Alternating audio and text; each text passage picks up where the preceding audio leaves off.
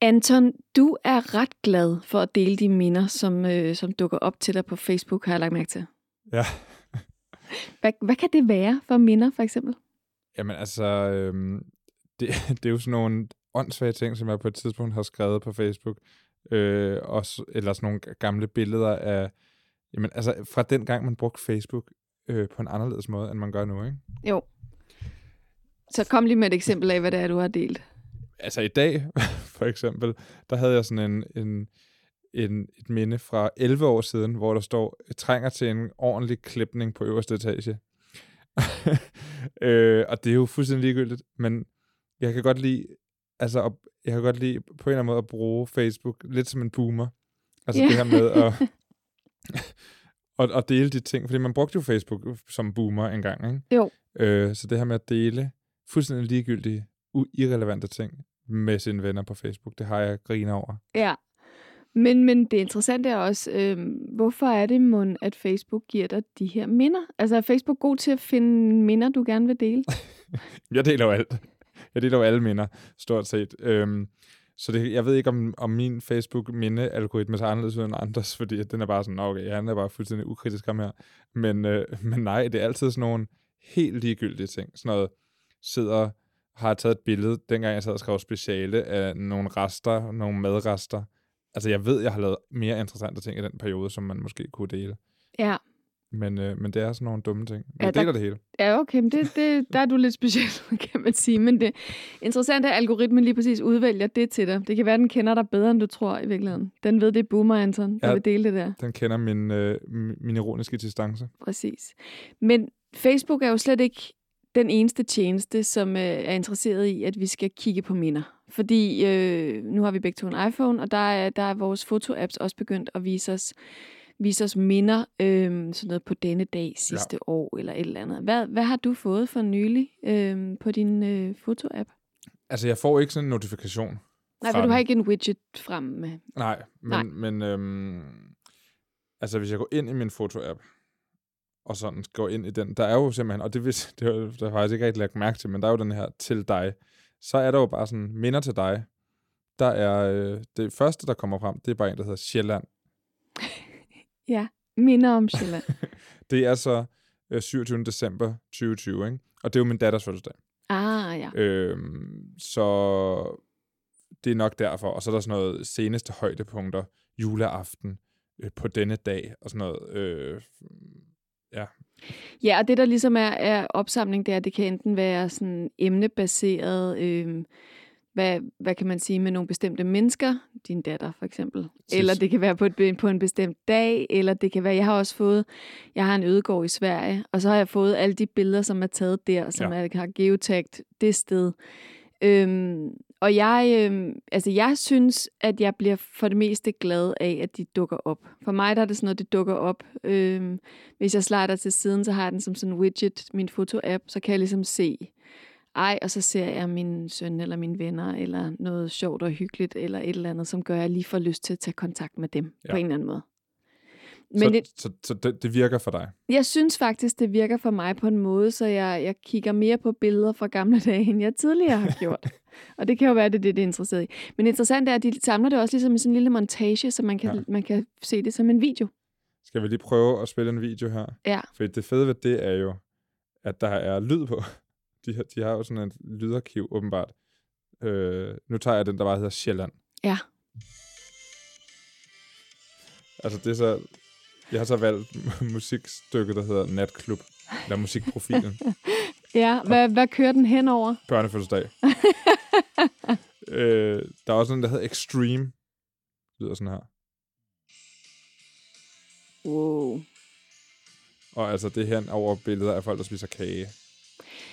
Hvad for, foreslår, den, foreslår den selv, den musik? Fordi jeg synes altid, jeg får sådan noget patos-agtigt, øh, sådan lidt øh, Ej, sådan noget- dramatisk, sådan noget, der kunne passe i sådan en montage fra en film eller sådan noget. Ja, det har den nok, det har den nok valgt. Jeg tror, jeg, jeg tror, det er min skyld, at den stod på natklub. Okay, men Anton, i den her episode, der skal vi tale meget mere om minder, der dukker op på vores smartphones, og hvad det betyder for os, og hvorfor det lader til at ske i højere og højere grad. Og vi to, vi tales ved lidt senere. Det gør vi. Måske har du også lagt mærke til det. Vores telefoner er blevet vilde med at minde os om udvalgte billeder fra kamerarullen, og sociale medier pusher dine opslag og venskaber fra årene, der gik. Overskrifter som på denne dag sidste år, eller opslaget med flest likes i 2017, fylder mere og mere i vores digitale liv. Det var Google, der opdagede, at vi kun meget sjældent kigger tilbage i vores billedarkiver, og derfor indførte mindefunktionen i deres fotoarkiv, der udvælger gamle billeder, som de tænker, vi bliver glade for at se igen, og dermed nok håber, vi bruger lidt mere tid med deres tjeneste. Ikke bare sociale medier, men også fotoapps er nu spækket med kunstig intelligens, ansigtsgenkendelse og forudsigelser. Mange af os har tusindvis af billeder på telefonen og i skyen, og de fleste af dem er sikkert dejlige minder, som får os til at trække på smilebåndet, når de dukker op. Eller vende øjne over, hvor åndssvag man så ud, eller hvor kæk man egentlig var engang på sociale medier. Men sådan er det ikke for alle. Hvis man har oplevet alvorlige brud eller tragedier i sit liv, kan digitale minder være smertefulde, og det kan føles som om algoritmerne ligefrem forfølger en med de minder, man mindst ønsker at genopleve. Jeg læste for nylig en artikel fra magasinet Wired, hvor journalist Lauren Good fortæller om, hvordan hun måtte slutte sit forhold efter otte år og aflyse sit planlagte bryllup, men at det lader til, at hendes digitale tvilling stadig skal giftes. Det er en ting, hvis man søger på et par kondisko, og de fordømte sko efterfølgende forfølger en rundt på nettet. Men noget helt andet, hvis man konstant skal mindes om en brudkjole, man alligevel ikke får brug for, midt i tyngden af kærestesover. Lauren Good kalder det algoritmisk grusomhed. Pinterest kalder det selv abortproblemet og erkender, at for en minoritet vil deres algoritmer være et problem. Det eneste, de mener at kunne gøre ved det, er dog, at man kan bruge tid på at gå ind og fjerne bestemte emneord. Jeg skal i dette program tale med Ditte Elnif, som forsker i digital kultur og som selv har skabt et kronologisk katalog af minder gennem en Instagram-konto, hvor hun tager et billede hver dag. Hun kan også fortælle om, hvilken betydning digitale minder har i vores liv. Og så skal jeg tale med Begitte Horsten, som er direktør for Forældre og Sorg, tidligere Landsforeningens Spædbarnsdød, om hvordan man som sørgende forældre kan opleve ufrivilligt at blive mindet om sin sorg gennem digitale tjenester. Velkommen til VR Data.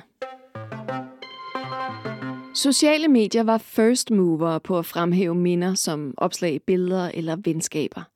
Faktisk har Facebook dedikeret en hel fane til minder. Men hvorfor gør de det? Og hvorfor er vi egentlig så optaget af digitale minder? Så meget, at vi ofte griber til at tage billeder for at dokumentere eller huske et øjeblik. Ditte Elnif er journalistisk lektor og Ph.D.-studerende på Syddansk Universitet, og hun forsker i digital kultur og journalistik. Og så har hun oprettet en Instagram-konto, som dokumenterer hendes liv. Ditte, først skal vi lige tale om din Instagram-konto, fordi du har en konto, hvor du poster et billede hver dag. Hvorfor gør du det? Øhm, af flere grunde. Det startede i virkeligheden med, at, øh, at jeg havde mit oprindelige Instagram-konto, øh, øh, men jeg kunne mærke, at jeg blev mere og mere perfektionistisk derover. Jeg har arbejdet en smule som fotograf tidligere, og, og, og efterhånden så postede jeg ingenting, fordi det skulle være helt rigtigt alt det, jeg postede. Øh, og så gik jeg og overvejede, om jeg kunne, øh, om jeg kunne lave en konto, hvor hvor jeg vil være mindre begrænsende for mig selv i, hvad jeg postede. Altså sådan lidt det der ved, ser man sjove ting ude i byen og så videre, øh, mm. som, som i virkeligheden måske kunne være lidt mere lejende. Øh, øh, og, og, og det var en af grundene til at oprette. Den anden grund var øh, at prøve at, øh, at dokumentere. Altså selvfølgelig noget med at huske, hvad er det for, øh, hvad, hvor er det, jeg har været, og hvad er det for en hverdag, jeg har. Og altså nu startede jeg den, øh, mens, jeg, mens jeg arbejdede i, øh, på, på Cardiff University. Øh, og, og der var det sådan lidt, om der var jeg sådan ved at være på vej hjem fra, og hvad er det for en, hvad er det for en, øh, en hverdag, jeg har i øjeblikket. Så, så det var sådan for min egen dokumentations skyld langt hen ad vejen, men på sociale medier er det jo aldrig bare for ens egen skyld, så selvfølgelig er der også nogle, nogle andre elementer i det. Men, men er det over en bestemt periode, at du tænker, at du skal tage et billede hver dag, eller er det noget, du tænker, det fortsætter med, så længe jeg gider? Altså tidligere, der har jeg har lavet en lille smule med det. Der var sådan nogle på, på, øh, på billedtjenesten Flickr, var der sådan nogle 365 øh, one pick a day øh, lignende hashtags. Der har jeg tidligere gjort det en lille smule, men jeg har altid gået i stå øh, i det, altså har glemt det efter 100 dage eller sådan noget. Øh, og så tror jeg i virkeligheden, noget af det postede jeg i sin tid også på Facebook, så fandt jeg nogle af de der gamle mapper, øh, som er en 10 år gamle, og synes lige pludselig, at det var lidt interessant, at, at jeg kunne huske mit eget liv på nogle andre måder ved at have taget billeder. Øhm, så, så, så det var i virkeligheden lidt sådan at opdage, om jeg har leget med det tidligere, det kunne jeg måske godt tænke mig, og øh, det, det, det kan jeg mærke har en værdi i nutiden, at jeg har gjort det tidligere. Øh, så lige nu har jeg det sådan, jamen indtil videre, der har jeg gjort det i to og et halvt år, tror jeg, noget i den retning, snart tre sikkert. Ja. Øh, så lige nu er det sådan, jamen, så længe det ikke stresser mig, altså så længe barn er så lav, så, så det er billeder, jeg alligevel i en eller anden grad vil kunne tage i min hverdag, øh, så, så gør jeg det. Men hvis det begynder at blive noget, hvis det begynder at blive en pligt, og begynder at blive træls, så har jeg ikke lyst til at gøre det. Øh, Nej. Øh, og det er lidt en afvejning, fordi selvfølgelig har jeg dage, hvor jeg tænker, altså, jeg havde ikke forudset en coronanedlukning da, jeg, da jeg gik i gang med det. Og jeg kan da godt mærke, at nu har jeg været hjemme i et år. Jeg, der er ikke mange motiver tilbage i, i Sydhavn og, og, og omegn, som, øh, som jeg ikke har været omkring. Øh, og, og der vil fittet nok have set anderledes ud. Til gengæld så tænker jeg, det har, det har også en lidt sjov værdi om nogle år at have dokumenteret en periode, hvor jeg ikke har været nogen steder. Ja, men det er sandt. Men bruger du det på den måde, din Instagram-konto, at du kan finde på at sidde og scrolle tilbage og blive sådan lidt nostalgisk over, ja, hvor du var henne, og hvordan det føltes på det tidspunkt? Ja, det vil jeg da sige, det, det, det bruger jeg da i en eller anden grad begge mine konti, også den oprindelige til. Altså det er jo sådan en mellemting mellem... Øh, nostalgi og hukommelse, og øh, det gør mig glad øh, og, og, øh, og, og føle, altså, og, og, og blive bevidst om, hvad er det for et liv, jeg har eller har haft. Helt sikkert. Ingen tvivl om det. Og lige i, det her, i den her episode af Via Data, der taler vi jo om de her digitale minder, fordi det lader til, at der er rigtig stor interesse for dem, øh, både på sociale medier, mm. det har været et stykke tid, men også vores foto-apps er begyndt at blive interesseret i at, at vise os, hvad kan man sige, vores minder mere og mere. Øhm, for eksempel mm. gennem fotos jo. Hvordan tror du, det kan være? Jamen altså man kan sige, en, en ting er selvfølgelig, at, at muligheden er der. Altså at, at, at, at, at vi... Øh, at vi bruger, at, at, at det, at teknologisk muligheden er der, det har selvfølgelig skabt et eller andet form for behov. Altså der kan man sige, der er, måske lidt, der er det måske lidt hønnen og ægget. Er det, er det brugerne, der, øh, der skaber behovet, eller er det platformene, der skaber behovet? Men, men, men, men altså man kan sige, der er der noget, jeg, jeg tror der for det første er noget øh, sådan fællesskabs, nu etablerer vi os sammen med vores venner. Der er noget øh, fortælling om, vi, hvem vi er. Vi vil jo alle sammen i en eller anden grad gerne øh, finde ud af, hvem vi er, eller hvad det er for nogle følelser, vi har, eller lignende.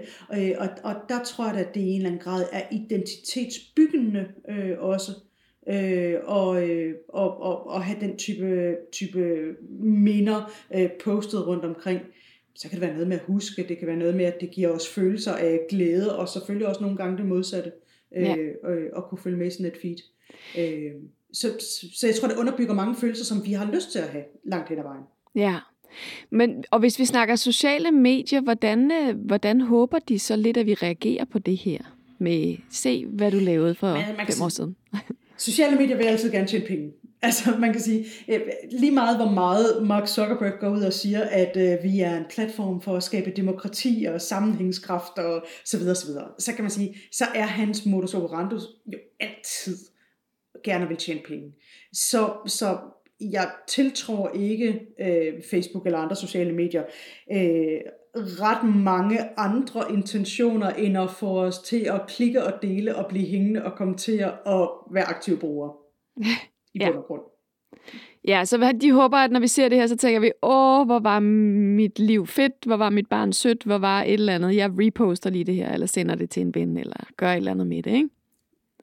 Jo, og, og i virkeligheden jo også øh, ikke bare, at du håber det, men at man håber, at alle dine venner også synes, at det var et utroligt nuttet fastelavnskostyme, dit barn havde på øh, for tre år siden. Ja. Altså, der er jo også, det, det, er jo, det er jo ikke bare, at du skal reagere, det er jo, at, at din, dit, dit fællesskab skal reagere. Men hvad tænker du egentlig, at, at det gør ved vores minder, det her med, at de i højere og højere grad bliver digitale? Altså, at vi genoplever dem øh, gennem ja, smartphonen eller, eller computeren og sociale medier osv.? Jeg synes, der er flere sider af det. Man kan sige, der kan være noget positivt i det, at, øh, at, det, øh, at det giver os en, en, en altså det giver sådan en positiv hukommelse af, hvad er det, jeg har oplevet. Jeg kan da se, når, når for eksempel hvis jeg scroller ned gennem mit eget feed, jamen så bliver jeg jo virkelig glad af, at jeg har oplevet gode ting. Øh, så kan man sige, at der er også en positiv del i, at det giver nogle muligheder for identitetsdannelse øh, og skabe nogle fortællinger om en selv øh, som man har lyst til at fortælle. Og her er vi selvfølgelig også ude i, i yderfløjene. Det, der kan være en hverdagsudgave af den, som handler om, øh, se hvor pænt jeg bor. Men der kan også være en, en yderfløj af det, som handler om øh, ydergående seksualiteter. Øh, jeg kan se, at andre også er transseksuelle. Jeg kan se, at andre også øh, kæmper med de her problemer. Altså sådan en spejlingsdel, men det giver også mulighed for i virkeligheden at kuratere dit jeg i meget høj grad på en positiv måde, men selvfølgelig også på en negativ måde. Fordi det kan også være, at man pludselig spejler sig i, at, at, at alle andre er perfekte, og alle andre øh, har, øh, har styr på deres liv, og øh, bor kun med Arne Jacobsen møbler, og har yndige babyer, der altid er rene. Altså, der, der kan være en positiv side, og der er en negativ side af det. Men jeg holder meget af den positive side, der gør, at vi, at vi virkelig har mulighed for nogle identitetsdannelser og nogle fællesskabsfølelser, som vi måske ikke havde uden sociale medier. Jamen, fordi jeg tænker også på, at det her med, øh, når man tager et billede eller dokumenterer noget på en eller anden måde, øh, og, og i høj grad også, når det vender tilbage til en som minde, så, så ser man jo sig selv på en eller anden måde i tredje person. Det er som, at man ser sig selv lidt udefra. Måske også gennem ja. sine venners blik. Hvad, hvilken betydning har det? Ja. Jeg tror på altså igen, jeg tror, det har nogle positive og nogle negative sider. Jeg tror, det kan være sindssygt stressende for os, øh, at vi hele tiden vurderer os selv.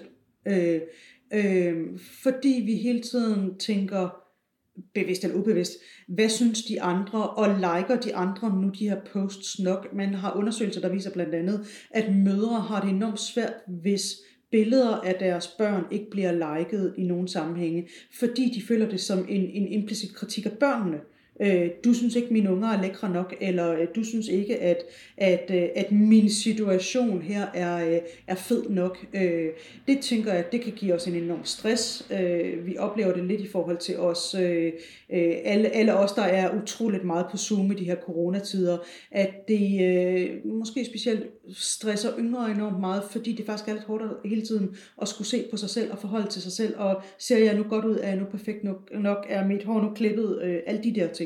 Så, så på nogen måde, der tænker jeg, at det der med hele tiden at skulle forholde sig til, at man selv fremstiller, kan være enormt hårdt for os. Ja. Men alligevel, som du siger, der er jo det her positive aspekt. Altså for, for, for de fleste, også de fleste, jeg har snakket med, øh, som du også nævner, der bliver man jo altså glad. Der synes man, det er dejligt at få et eller andet minde om noget, der var rart. Man tager jo tit billeder mm. når, noget, når noget er rart. Ikke? Men der er, jo, der er jo dem, der har oplevet, hvad kan man sige, brud eller, eller tragedier i deres liv, og der kan, der kan minder, mm. der pludselig dukker op, være minder om sorg i stedet for glæde. Hvordan, øh, ja. hvordan forholder de her tjenester, som gør det her med minder, hvordan forholder de sig til det? Øh, jamen man kan sige, for det første så, øh, så er der selvfølgelig noget machine learning og noget, noget, noget robottilgang, som bliver dygtigere og dygtigere til at lure, hvad er det, hvad er det vi gerne vil se. Fordi de jo, altså, øh, sociale medier er altid interesseret i at skabe en oplevelse, som vækker nogle følelser, der får dig til at reagere. Øh, og den, de følelser, der, der bonger mest ud, øh, hvis jeg kigger på mit eget forskningsfelt, øh, som, som er kommentarspor, øh, så kan man sige, at de følelser, der får os til at reagere der, det er vrede eller det er glæde. Øh, øh, vi skriver en, øh, en anmeldelse af et produkt, hvis vi er rasende over, at det ikke fungerer. eller vi skriver en anmeldelse af et produkt, hvis vi synes, de er helt vidunderlige og virkelig har givet os en god oplevelse. Øh, og, og på den måde, så er der jo ingen tvivl om, at, at sociale medier hele tiden forsøger at ændre de oplevelser, vi får, så de vækker den type følelser, fordi de får os til at reagere, og de tjener penge på, at vi reagerer. Øh, så, så, så spørgsmålet er, om de ikke bliver bedre og bedre til at sortere de negative øh, ting fra, hvis vi netop snakker om øh, øh, dødsfald, eller brud med kærester, eller de der sådan ydergående ting, som er ret genkendelige i dataen øh, i en eller anden grad. Øh, hvis der er 200, der har skrevet øh, RIP på et billede hos mig, øh, så spørgsmålet om det er det billede, jeg skal præsenteres for, det kan det sagtens være, fordi det kan være, det er positivt, at jeg har fået så meget omsorg, men jeg tror, at, at øh, algoritmerne kommer til at være mere og mere fokuseret på at forsøge at, at gennemskue, hvad er det for en oplevelse, vi skal have. Men det vil sige, det, det er måske ikke nødvendigvis sådan, at vi selv behøver at slå det fra. For det var egentlig min tanke, at vi sådan selv skulle kunne slippe ud af det på en eller anden måde. Lad os sige, man man har fået aflyst et bryllup, øh, som man har set helt vildt meget frem til, og hele ens digitale liv bærer præg af, at man skulle giftes. Og så er brylluppet blevet mm. aflyst, og så bliver man bare ved med at se hvide kjoler og alt muligt andet. Altså så tænker jeg, okay, jeg, mm, jeg vil ind og mm. slå det fra, få det væk. Men det tænker du, det behøver vi måske ikke i virkeligheden. Altså man kan sige, jeg, jeg tror for det første, hvis, øh, hvis, øh, hvis Facebook kan se, at du går fra øh, forlovet til single, så er spørgsmålet, om de bliver bedre og bedre til øh, at, og, øh, at forme det feed. Øh, så øh, så, så det viser dig det, det skal vise dig. Øh, men lige nu er vi der jo ikke, øh, og, øh, og hvis, øh, hvis øh, alt babyudstyret eller alle, alle de hvide kjoler generer en, jamen så, vil man, så vil jeg jo altid gå ind og forsøge at, øh, og, og markere, at den her type reklame gider jeg faktisk ikke at se. Øh, jeg tvivler på, at, øh, at øh, vi inden for de næste fem år øh, kommer til at se helt geniale sociale medier, der, der ved, hvad vi føler, og det er jeg måske på en eller anden måde meget glad for, at de, at de heller ikke er bedre til, end de er. Men, men, men selvfølgelig bliver det her felt dygtigere og dygtigere. Ja, og det er som om, at, at hvad kan man sige, i hvert fald øh, Facebook, øh, hvor man jo kan markere, om man er i et forhold eller ej. Det er der jo så nogen, der gør, mm. men det er der også nogen, der ikke gør. Men jeg har, selvom, mm. selvom man ikke har markeret, at man er i et forhold, så har jeg det som om, at Facebook er blevet væsentligt bedre til at lure det. Altså, at man mm. ikke er kærester længere. Øh, kan jeg vide, hvordan, hvordan gør de mon det? Jamen, man kan sige, det kan være alt fra, øh, opholder du dig på den samme geolokation som vedkommende, eller er du holdt virkelig meget op med det? Øhm, skriver du til vedkommende i Messenger, altså noget af det, man altid kan se, det er jo, at, at hvis man har skrevet med nogen i Messenger, så begynder den jo også at foreslå, øh, kender du ikke øh, den her øh, veninde øh, også, eller lignende. Altså, man kan sige, der er jo rigtig mange punkter, hvor, hvor, øh, hvor, hvor, hvor Facebook aflæser data øh, i, øh, har du de samme interesser, interesser, går I til de samme events, er I holdt, holdt op med at gå til koncerter sammen, øh, I, sådan for altså da Facebook startede i 7-8, der kunne man indimellem få, øh, de havde sådan noget med indimellem at vise over i, i den ene side af skærmen, om, om det ikke var lang tid siden, man havde talt med den her ven. Øh, og der var, der var algoritmen stadigvæk så dum, så de tit gjorde det med folk, som man kendte rigtig godt, og som man jo bare ikke skrev på Facebook sammen med. Øh, fordi, øh, når jeg behøver ikke skrive sammen med min kæreste, fordi den sidder lige ved siden af mig. Der kan man sige, der har vi jo flyttet enormt meget af vores kommunikation over, hvor, hvor selvom jeg er kæreste med en, så vil jeg jo så vil jeg netop have kontakt med vedkommende på Messenger og alt muligt andet, fordi det er der, vi kontakt, eller det er der, vi, det er der, vi har en relation også. Så jeg tror ikke, det vil opstå helt på samme måde i dag, men, men der er jo rigtig mange datapunkter, øh, events, øh, beskeder, lokationer, øh, fælles venner. Der er rigtig mange datapunkter, hvor man måske godt kan gætte, at de ikke er sammen mere. Ja, klart.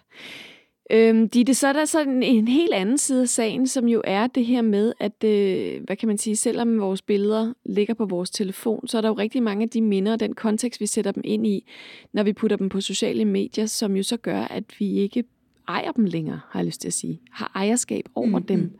Mm, mm. Øhm, hvilken betydning tænker du, det har? Øhm, jeg synes, det kommer lidt an på, om du mener i en, jeg lige vil sige sådan ophavsretslig, at, øh, at de kan skalte og valte med dine billeder, eller om du mener i en mere sociologisk, psykologisk øh, retning? Det sidste. øhm, jamen, altså, man kan sige, det gør jo, at du ikke længere kan styre, øh, hvornår og hvad du bliver præsenteret for, i en eller anden grad.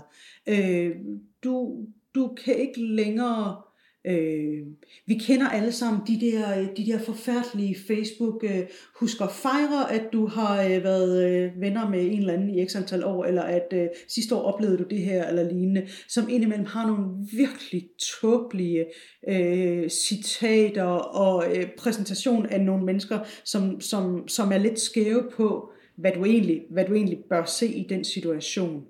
Øh, og man kan sige, jo mere jo, jo dummere udgaver de laver af det, jo mere irriterende er det at blive præsenteret for den slags øh, ude af kontekst. Øh, det tror jeg har en betydning for netop, altså for det første kan man sige, om du gider at bruge Facebook, om du gider at give dem dine din, din øh, billeder og dine data, fordi hvis de ikke er rigtig, rigtig dygtige til at bruge dem, så, så bliver det også på nogle måder nogle, nogle mærkelige præsentationer af dit liv. Øh, men, men jeg synes i forhold til, til det tema, du snakker om, så er det største problem måske i virkeligheden, at at du ikke kan styre, om du bliver præsenteret for dit øh, bryllupsbillede, hvor du i øvrigt gik fra ham en måned efter. Øh, du, bliver, du bliver påduttet nogle følelser, som du måske ikke har lyst til at have, eller ikke har, eller ikke gider forholde dig til. Ja, og lige et øjeblik, hvor man måske var i gang med noget andet. Altså, det er jo, det er jo også det, at det kan jo bryde ind på en eller anden måde. Øhm, jamen Ditte, lige her til sidst, så, så tænker jeg over det her med, at, at øh, minder, det er jo i høj grad billeder i vores dage. Og mængden af digitale ja. billeder, vi tager, øh, som vi også talte om i starten, det er steget helt enormt. Jeg synes i hvert fald, at mængden af billeder på min kamerarulle er steget helt vildt. Og jeg synes egentlig også, at, øh, at øh, typen af billeder har ændret sig. Øhm, mm. kan, du, kan du se en udvikling på den måde, vi, vi ligesom bruger billeder?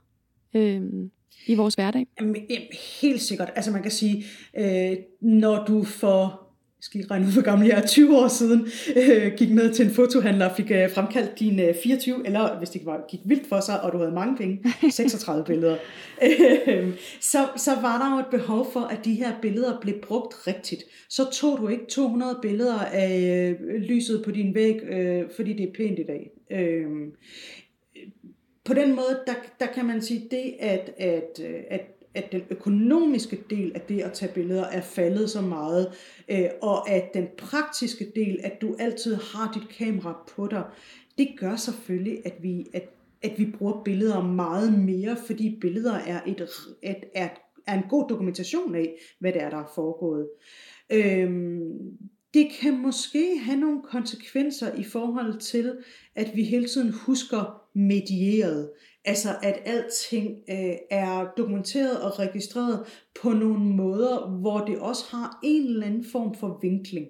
Øh, og, og, og, og man kan sige, den fortælling netop som jeg, som, som jeg talte tidligere med, at man jo i en eller anden grad også kommer til at vinkle øh, sig selv til omverdenen, det kan måske være, at det i en eller anden grad begynder at være en vinkling over for en selv også, øh, og, og, og det ved jeg egentlig ikke, om er, er, er godt eller dårligt. Det kan også være, at man fortæller en federe fortælling øh, om sig selv, og det er rart øh, i, i, i de billeder, man har. Men, men vi oplever i virkeligheden jo også, at billedet bliver mindre heldigt. Vi, vi glemmer at lave fotoalbum, vi glemmer at, vi glemmer at lave den der type dokumenter over vores liv, rigtig mange af os, hvor vi jo tidligere, fordi vi havde de der 24 eller 36 fremkaldte billeder, øh, satte dem pænt op i et fotoalbum, og dem kan vi jo så kigge på hos vores forældre eller bedsteforældre i dag. Spørgsmålet er, om vi på nogen måde i den der kæmpe mængde af billeder har i dag, også får så meget information overload, at vi glemmer at, at bevare øh, de gode minder til den rigtige eftertid. Tusind tak, fordi du tog dig tid til at tale med mig. Det var meget spændende at tale med dig. Det var så lidt. Jeg vil rigtig gerne have talt med Facebook selv om deres syn på deres brugeres minder og deres strategi i forhold til at oprette et dedikeret sted til minder. Men Facebook havde desværre ikke tid til at tale med mig til programmet her. I stedet fik jeg en kommentar fra Facebook Nordens kommunikationskonsulent øh, Camilla Norsted, og den lyder sådan her. Nu læser jeg op. Vi har lanceret Minder, et dedikeret sted på Facebook, hvor folk kan reflektere over de øjeblikke, de har delt med deres venner og familie, inklusiv opslag og billeder, de er blevet tagget i, de venskaber, de har skabt og større livsbegivenheder. Vi ved, at minder er dybt personlige, og mens research viser, at det kan have en positiv indflydelse på folks humør og generelt velbefindende, at reflektere over disse minder, ved vi også godt, at ikke alle minder er positive. Vi arbejder hårdt på at sikre, at vi behandler den her type indhold varsomt og bygger værktøjer med øje for, at de skal være hensynsfulde og give folk kontrolmuligheder, der er nemmere at tilgå. Man kan ikke slukke helt for minder, men man kan kontrollere, hvad man ser ved at skjule bestemte personer eller datoer, som man ikke vil mindes om. Vi viser heller ikke fra denne dag opslag fra mindekonti, personer du engang var i et forhold med på Facebook, eller folk du har blokeret. Og Anton, du er jo tilbage. Det er jeg. Det er dejligt. Det er et interessant, øh, øh, en interessant mail.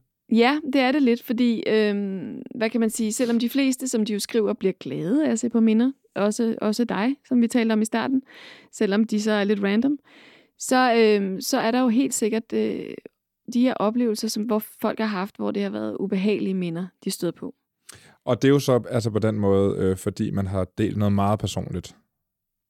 Ja, det kan man sige, men det kan jo også være situationer, hvor al, altså lad os, der er selvfølgelig meget alvorlige eksempler, men lad os tage den, som mange af os kender, som er den med ekskærester. Mm. Altså, øhm, hvis man ikke er i et forhold med en længere, det ikke er noget, man har markeret på Facebook, om man var eller ikke var i et forhold. Det er der nogle af os, der måske ikke har specielt meget lyst til at dele med Facebook. Men det lurer de jo faktisk alligevel ret hurtigt. Ikke? Ja. Og min oplevelse er lidt, at jeg synes, at Facebook er blevet bedre til det. Altså til at vurdere, om det, det her har været en kæreste, og nu ikke længere er det. Ja. ja. Og det er lidt interessant, hvordan de gør det, fordi det bliver også sådan lidt overvågningscreepy i virkeligheden, ikke? Og man, man, man, man må antage, at det må være meget, meget nemt, hvis man ikke er så kritisk for, hvilke data man øh, giver til Facebook, at regne ud, hvem der er kærester, og derfor også regne ud, når de ikke længere er kærester. Altså, vi har op, øh, opholdt, opholdt os meget på samme sted, meget lang tid ad gangen, tit om natten. Vi har skrevet rigtig meget sammen på Messenger, og måske øh, altså prikket til hinanden, hvis man er, hvis man er så vild. Det var øh, boomeragtigt igen, Anton. Nu er vi holdt op med det. Ja. Kan jeg vide, hvad det betyder? Ja, helt sikkert. Men altså, jeg ved ikke, om alle mennesker er klar over, at de deler deres location med Facebook rigtig, rigtig ofte, for eksempel. Nej. Det er jo bare en af de ting. Øhm, men, men, og det er jo de ting, som er de mere skjulte. Altså kan man jo selvfølgelig undtagge eller skjule personer. Og det er jo så også det, den her mindefunktion giver mulighed for, ikke? Åh, oh, men det er ret interessant, at man ikke kan slå den fra. Ja. Det synes jeg er lidt øh, vildt egentlig. Jamen, så kan man så gå ind og blokere alle datoer og alle personer, som man er venner med, men det kan godt tage lidt tid. Ja, det kan det jo. Altså, fordi, og det er sådan, at det, man skal også være meget specifik efter det. Man skal ikke sidde i en meget tung kærestesorg for sådan ligesom at, at sige, ej, jeg tager mig lige sammen ja. til at gå ind og, og rydde mit feed for alt, der har med den her person at gøre. Både, ja, altså, hvilke perioder er det, jeg ikke vil se, for eksempel, ja. øhm, og personer. Men udover på Facebook, så kan man jo også øh, mange andre steder på nettet føle sig lidt forfulgt af det her med, at, øh, at man har oplevet et brud. Altså, at, mm. det kan være, at det kan være lidt hårdt at blive konfronteret med alle de ting, der følger med. Øhm, og det har du også oplevet, ved jeg. Jamen, ja, altså nu har jeg heldigvis aldrig markeret på Facebook, at jeg er kærester med nogen, og jeg heller ikke som sådan, jeg har heller ikke nogen ekskærester, som har været vanvittigt aktive på Facebook, så det har ikke rigtig været noget problem.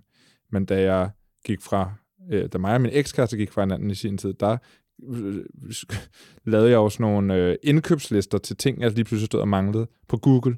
Og det var sådan nogle ting, jeg så fik reklamer for. Altså, jeg, jeg brugte Google Drive til at lave sådan, om så mangler jeg Margrethe Skåle, var for eksempel en af tingene. Ikke? Og så fik, begyndte jeg at få reklamer for Margrethe Skåle.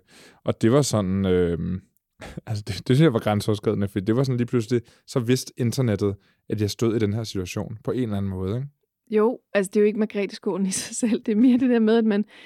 Jamen, hvornår har du brug for en Margrethe-skål? Ja, det har du, når ja. du... når du flytter hjem fra første gang, og når du går fra en kæreste. Ja, ja men 100 procent. Altså, det er jo det der med, at man ikke selv får lov at vælge det. Ja. Hvornår man bliver konfronteret med noget, der faktisk gør ondt, ikke? Jo. I hvert fald så øh, lige præcis på Facebook, som de så også nævner i den kommentar, vi har fået fra dem, så kan man jo vælge at blokere bestemte personer fra sine minder, og man kan vælge at blokere bestemte tidsperioder fra sine minder. Man kan ikke vælge det fra. Men det er i hvert fald et tip, hvis man øh, har kærestesover og ikke har lyst til at kigge på ekskæresten, for eksempel. Så, så vil mit råd til alle, der ikke vil have minder overhovedet på Facebook, være bare at vælge startdato den dag, du opretter din Facebook-profil, og så øh, indtil nu, vil du aldrig have minder fra.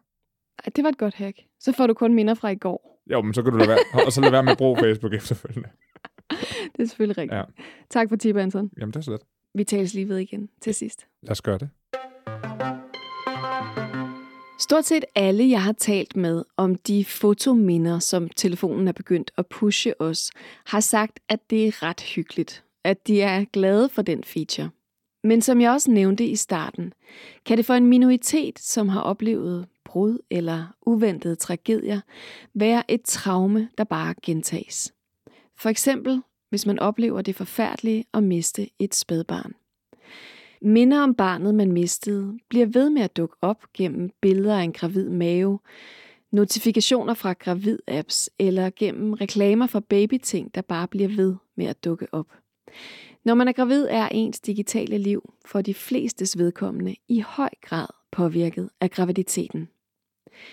Birgitte Horsten er direktør i Forældre og Sorg, det der tidligere hed Landsforeningen Spædbarnsdød. Hun er uddannet psykoterapeut og familieterapeut, og kan fortælle om, hvordan digitale minder kan opleves i en soveproces. Begitte, forældre ringer ind til jer og modtager hjælp i forbindelse med en af de største sorger, man kan forestille sig overhovedet. Sorgen over at miste et barn. Øhm, ofte et spædbarn. Og i, i den sorg, der forestiller jeg mig, at man skal forholde sig til at blive mindet om sit tab fra resten af verden, der jo ligesom fortsætter. Hvilken betydning vil du sige, det har for en soveproces? Jeg tror, det er vigtigt altså, at definere, hvad er et minde. For det, der er vigtigt at vide om de her sådan, forældre, det er jo, at de, er, de elsker deres børn. De er stolte af deres børn. De er glade for deres børn. Det er ikke børnene, der har bragt dem sorg. Det er døden. Så det er døden, der er tragedien i det her. Og børnene er de oftest rigtig stolte over, og vil sådan set gerne både altså, fortælle omkring børnene, og vise billeder, og hånd- og fodaftryk osv ligesom mange forældre faktisk også vælger for eksempel at få tatoveret barnets hånd eller fodaftryk på deres krop. Så, så jeg tror, det er vigtigt netop at skælne, hvad er et minde her, fordi en minde er jo netop også al den kærlighed, der er til børnene. Ja, men hvordan, hvordan taler I med de sørgende om, udover de, de dejlige minder, som, som, som forældrene har lyst til at dele, hvordan taler man så med, jeg har lyst til at sige, resten af verdens øh, minder, dem der dukker op, uden at man vælger dem, om man så må sige? Altså man kan sige, det, det, jeg tror, det der jo er vigtigt altså, at fokusere på, det er jo netop det der med, hvornår er det, vi selv vælger altså at tale omkring vores, vores barn. Hvornår er det, man selv vælger at fremhæve minderne? Hvornår er det, man selv vælger at dele noget? Øh, og, og hvornår er det, man pludselig kan blive overvældet? Hvornår er det, man pludselig hører en, en sang, der minder en om noget helt særligt, eller minder en omkring barnet, eller man ser en gravid mave, og, og, og bliver pludselig mindet om det barn, man ikke selv har. Så der er forskel på, hvad man selv gør, og hvornår man ikke kan kontrollere omverdenen. Ja, og hvad gør det ved en, når man ikke kan kontrollere det? Når man bliver stødt på ting, man ikke kan kontrollere? Jamen, ja, mange beskriver det at være i sorg som noget ekstremt grænseoverskridende. Øhm, både den der med, at de ved aldrig, hvad for nogle Altså hvad, hvad de pludselig kan blive i citationstegn konfronteret med. Fordi selvfølgelig er der ikke for os andre en konfrontation i, at mennesker for eksempel er gravide, eller at man kan se billeder af babyer. Men når man lige har mistet sit barn, og står i den værste sorg, man overhovedet kan forestille sig, så kan det bare være voldsomt hele tiden at blive mindet om sit tab, og blive mindet om, at ens barn ikke lever mere.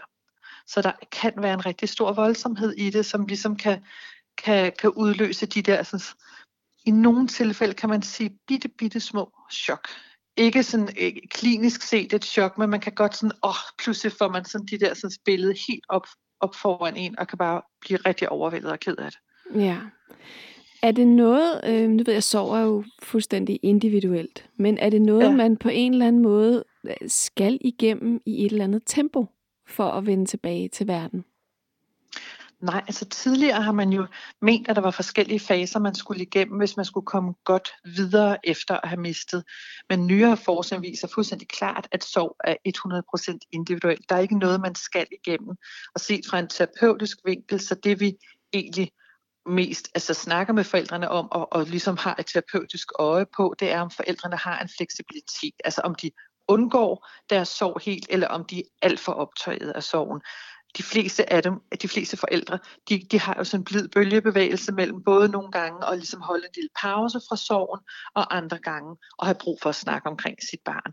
Og det er sådan, det man kan sige, det er sådan en bølgebevægelse, som jo bølger flere gange hen over dagen.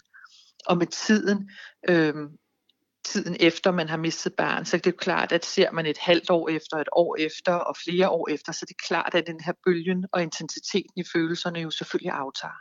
Ja, øhm, mange minder kommer i form af billeder, øhm, som ja. vi jo tager flere og flere af. Og jeg har hørt, øh, jeg har faktisk også hørt flere fortælle, at de bliver anbefalet at tage billeder af deres baby, hvis de mister den. Hvilken, ja. hvilken betydning kan det have at have et billedminde? Jamen ja, det er jo netop, som du siger, det er jo de der minder, vi har omkring vores børn. Når et barn er dødt, har man det jo ikke mere, men kærligheden er der jo for altid. Derfor kan det være rart at have minder omkring sit barn, som var med til at fortælle den fortælling omkring det barn, der var her, og for altid vil være elsket. Så, så man kan sige minder i form af billeder, eller hånd- og fodaftryk, eller barnets legetøj. Altså det kommer an på, hvornår man mister sit barn, om det er under graviditeten, eller hvor mange år ens barn når at leve.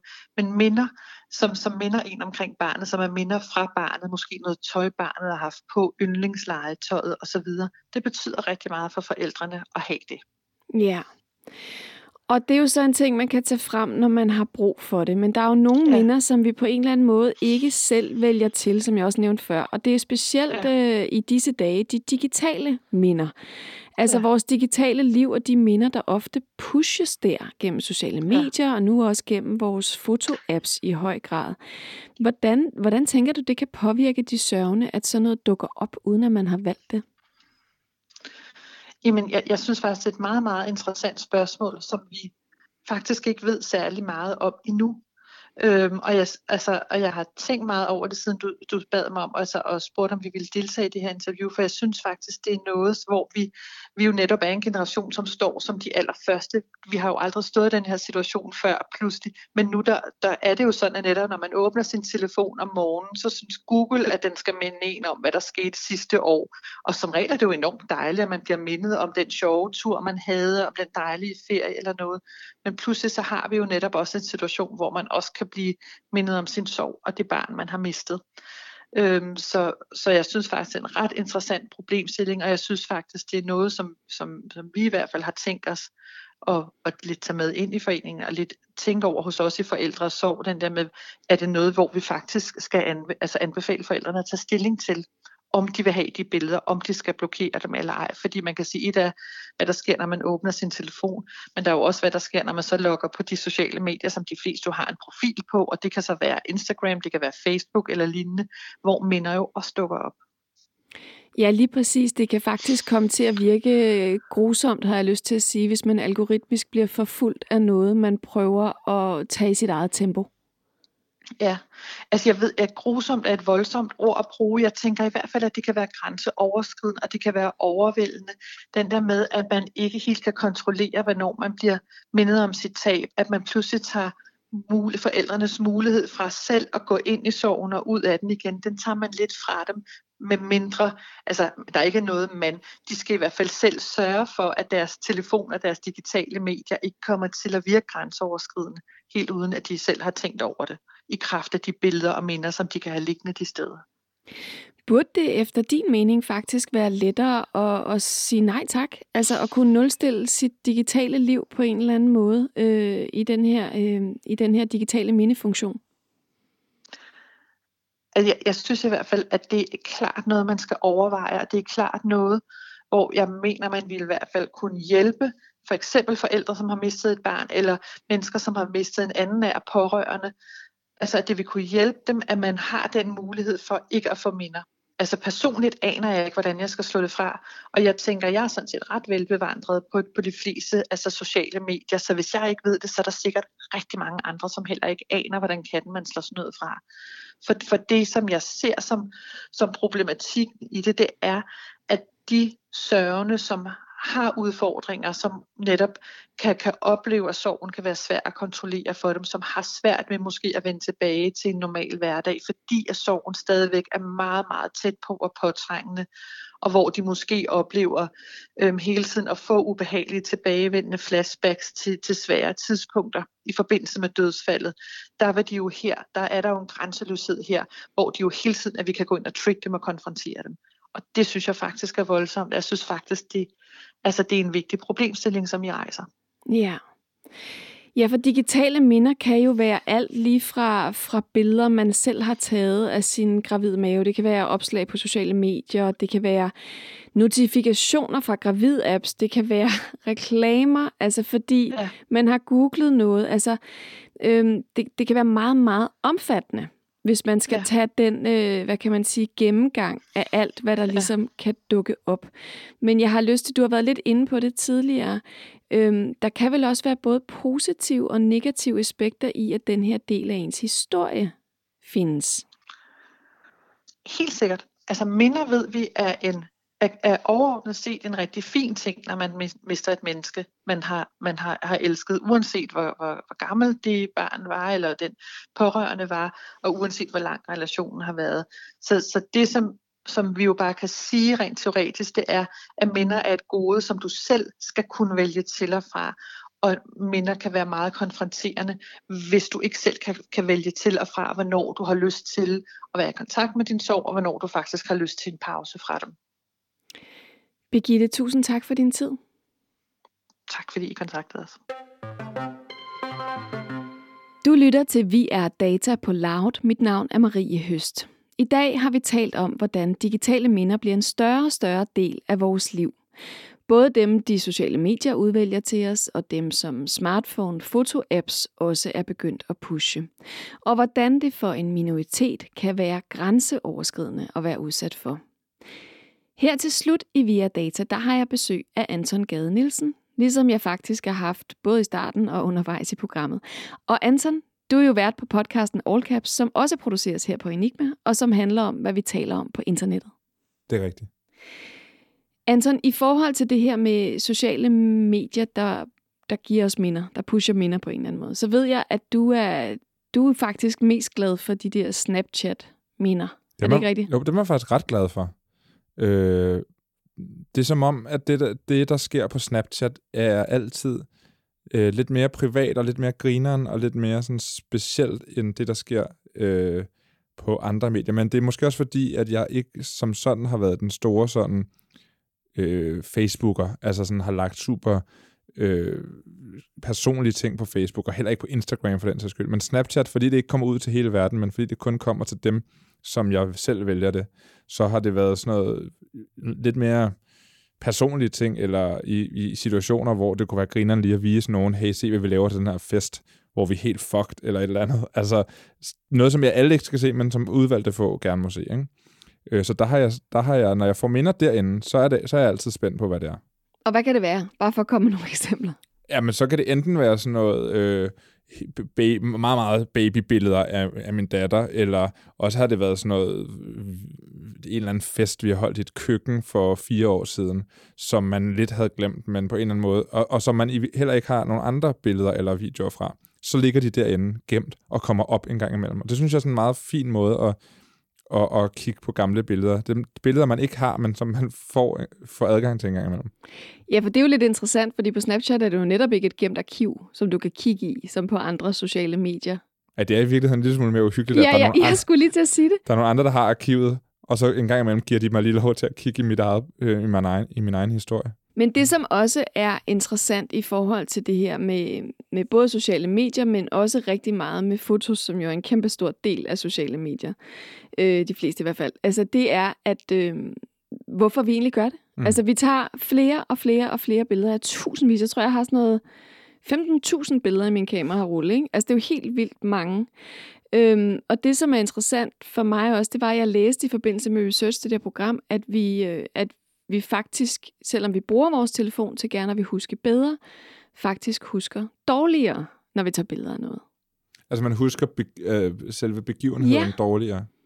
Det er nemlig et, lidt interessant. Altså det her med, at øh, Ja, altså vi bruger jo telefonen til at huske alt muligt. Vi tager screendumps, vi skriver noter, vi tjekker folk, eller hvad hedder det, bruger det til at huske telefonnummer. Det har man så gjort i lang tid. Men, men når vi tager billeder af et øjeblik, så bliver vi ligesom revet ud mm. af situationen, hvilket betyder, at vi ikke connecter øh, de andre sanser, mm. som man husker med, som jo er, når man dufter noget, eller en følelse, eller et stykke musik, eller altså sådan nogle ting. Det får vi ikke connectet med, så kigger vi kun lige på noget visuelt og på, hvordan billedet lige bliver taget, og det betyder faktisk, at vi husker ting dårligere. Det synes jeg giver vildt god mening.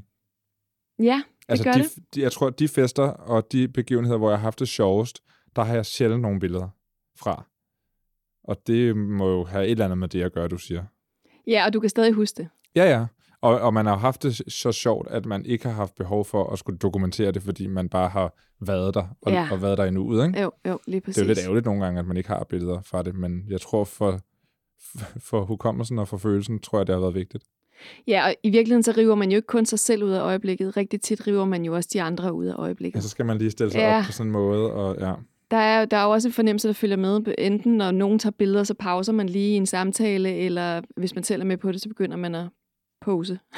jeg kan huske dengang, at Snapchat var helt nyt, og alle var på Snap hele tiden. Der synes jeg faktisk, det var en kæmpe hemsko sådan for, for udfoldelserne til sådan nogle festlige sammenhænge. Det her med, at man lige pludselig kunne blive overvåget, eller der stod en over hjørnet og snappede det, og sendte det ud til de andre, der ikke var med til festen, eller til, jeg ved ikke, hvem det så end skulle være, men, men den der følelse af, jeg kan ikke have det lige så sjovt, fordi jeg hele tiden er bange for, at der er nogen, der filmer det, ja. og jeg har ikke lyst til, Nej. altså, at det ligesom kommer ud af det her rum. Ikke fordi jeg gjorde noget ulovligt eller noget grænseoverskridende, men bare fordi, du ved, nogle gange er, er det sjovere for dem, der er der, end dem, der kigger på derhjemme. Ikke? Ja, nogle gange har man bare ikke lyst til at se sig selv udefra.